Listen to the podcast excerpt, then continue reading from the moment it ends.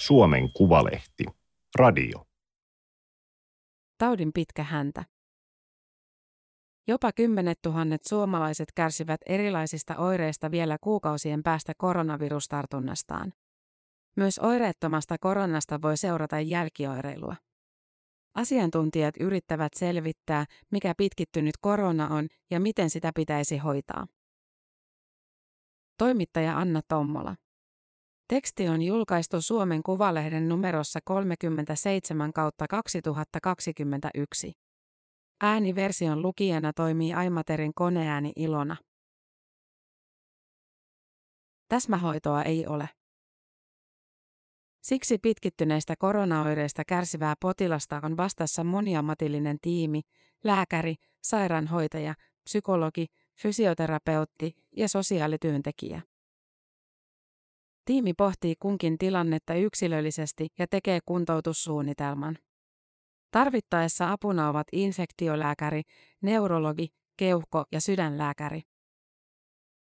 KUSin perustama koronavirusinfektion pitkäaikaisoireiden klinikka Helsingin Meilahdessa on kesästä lähtien hoitanut kaikkein hankalimpia tapauksia, joissa oireet ovat jääneet päälle akuutin taudin jälkeen.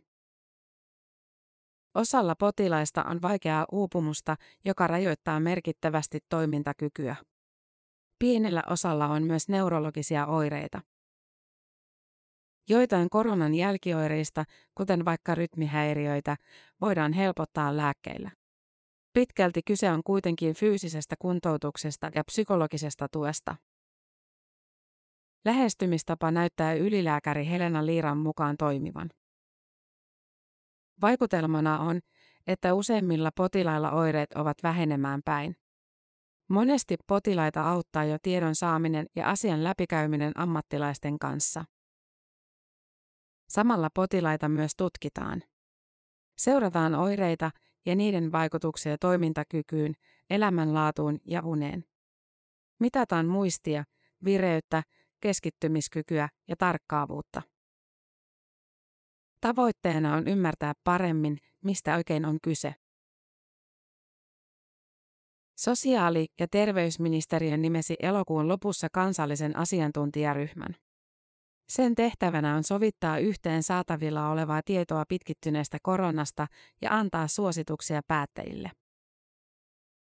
Ryhmään on koottu toistakymmentä lääkäriä ja tutkijaa. Virologeja, infektiolääkäreitä, sydänlääkäreitä neurologeja, psykiatreja ja unitutkijoita. Ryhmää johtaa neurologian professori ja Suomen aivot ryn puheenjohtaja Risto O. Roine. Tavoitteena on muodostaa kansallinen konsensus siitä, mikä long covid oikein on. Miten se tulisi diagnosoida ja hoitaa, miten kuntouttaa ja organisoida hoito.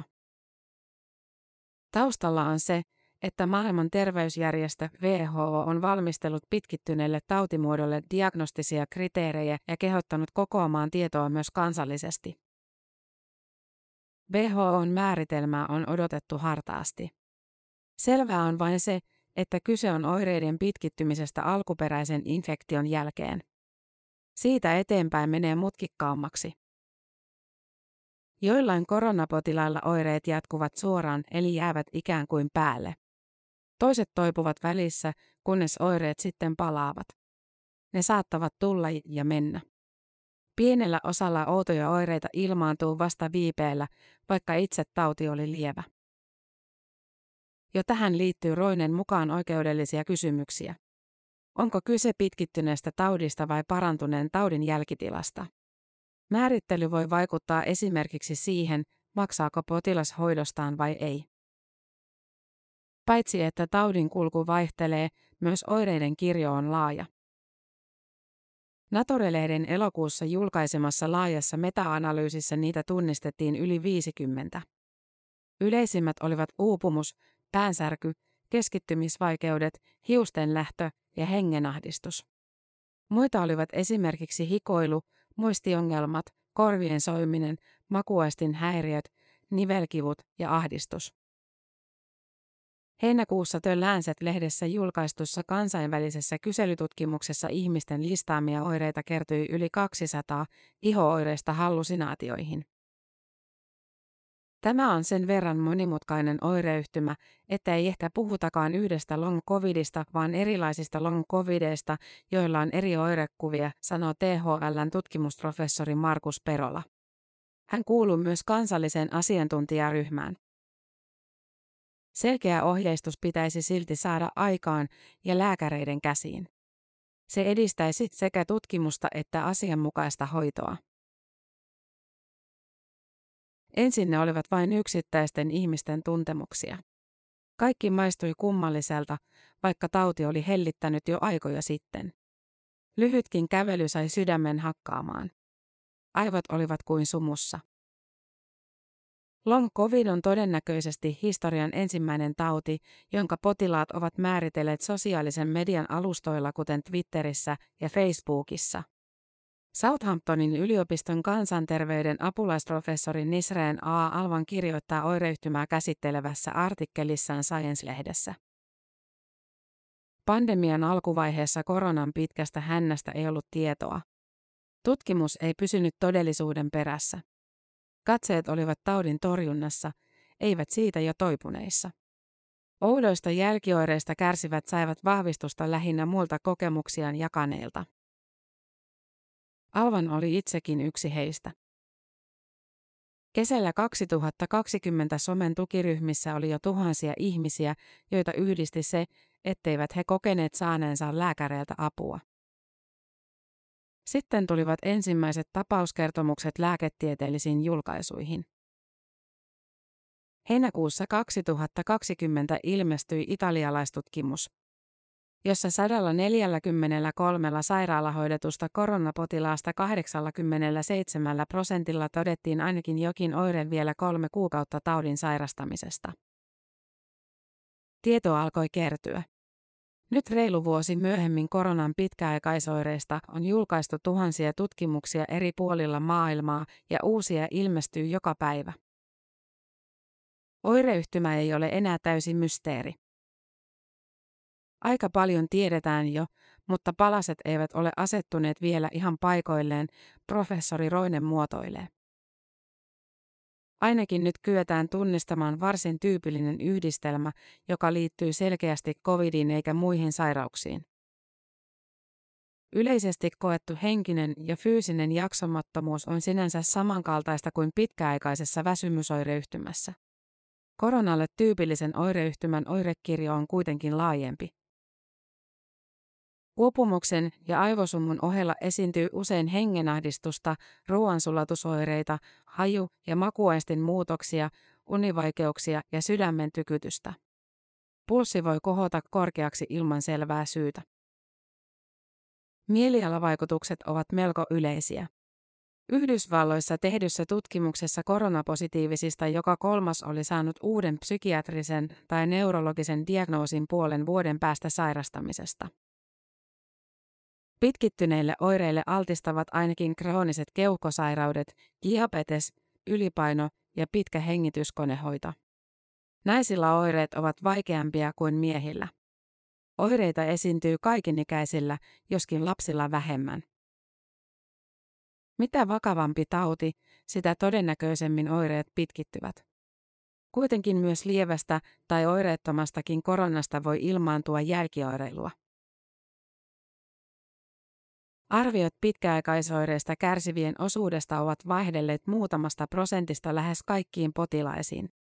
Syy on se, että tutkimusasetelmat ovat erilaisia, mitä kysytään ja miltä joukolta, millaisella aikavälillä, riittääkö yksikin oire ja miten vaikeisiin tapauksiin raja vedetään. HUSin, keuhkoterveyden asiantuntijajärjestön Filhan ja Hengitysliiton tutkimus kertoo, että keväällä 2020 koronan vuoksi sairaalahoidossa olleista jopa 90 prosenttia kärsi yhä puolen vuoden kuluttua ainakin yhdestä oireesta, usein väsymyksestä. Joka viides koki oireensa vakaviksi. Noin joka kymmenes ei ollut kyennyt palaamaan töihin. Yhdysvalloissa ja Britanniassa terveysviranomaiset ovat määritelleet long covidin yhdeksi tärkeimmistä työikäisen väestön kansanterveyttä uhkaavista tekijöistä. Potilaita on mahdollisesti miljoonia.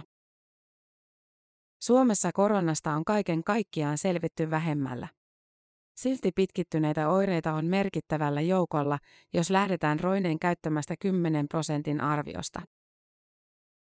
Se on matalin luku, jota voidaan pitää tutkimusten valossa perusteltuna.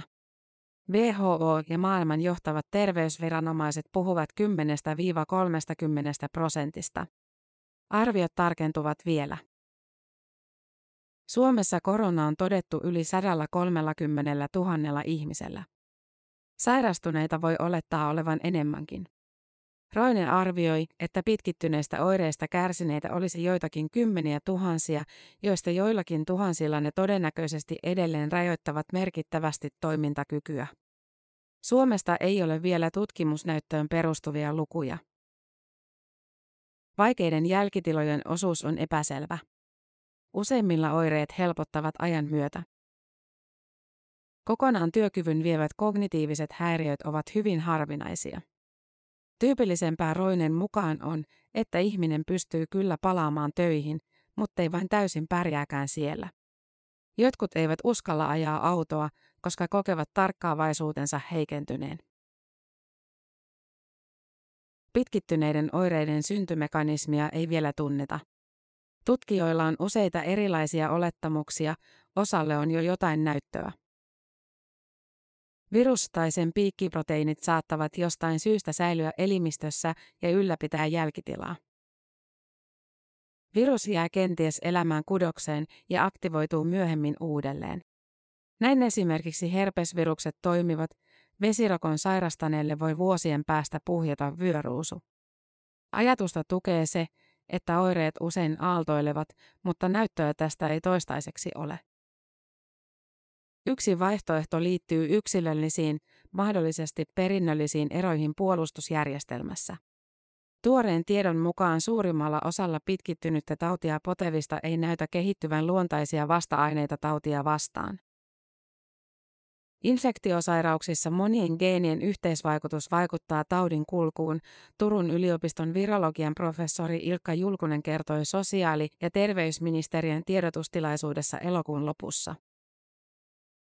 Julkunen on työryhminen tutkinut koronavirusta vastaan syntyvää puolustusreaktiota ja on mukana pitkittyneen koronan asiantuntijaryhmässä.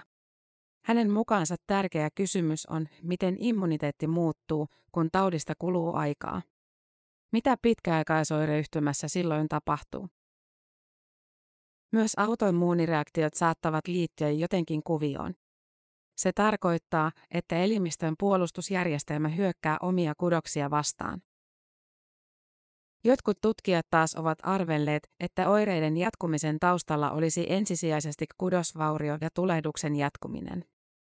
Tulehdusreaktiota säätelevien sytokiinien mittaamista onkin esitetty yhdeksi mahdolliseksi diagnoosimenetelmäksi. Vasta-ainetestit eivät auta osoittamaan tautia enää akuutin infektion jälkeen, kun kaikilla vasta-aineita ei näytä muodostuvan. Suomessa on käynnissä useita koronatutkimuksia, joissa kerätään tietoa myös pitkittyneistä oireista.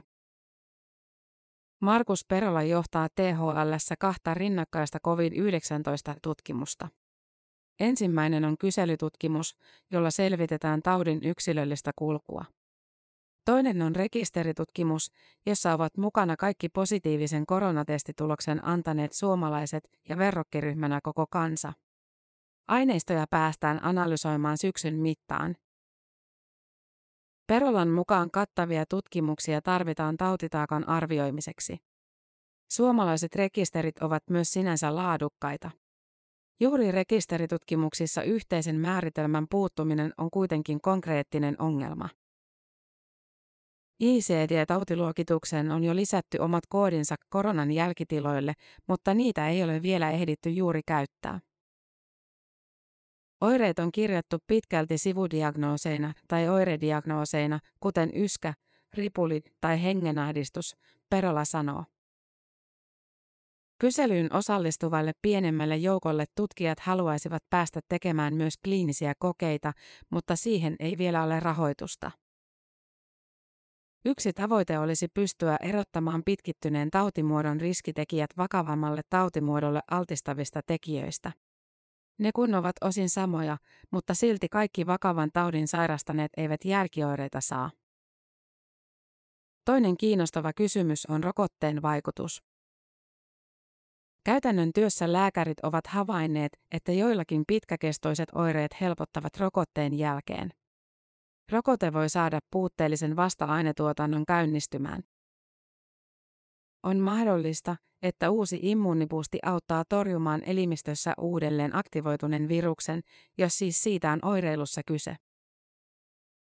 Se olisi järkeenkäypä biologinen mekanismi, mutta tämä jää nähtäväksi.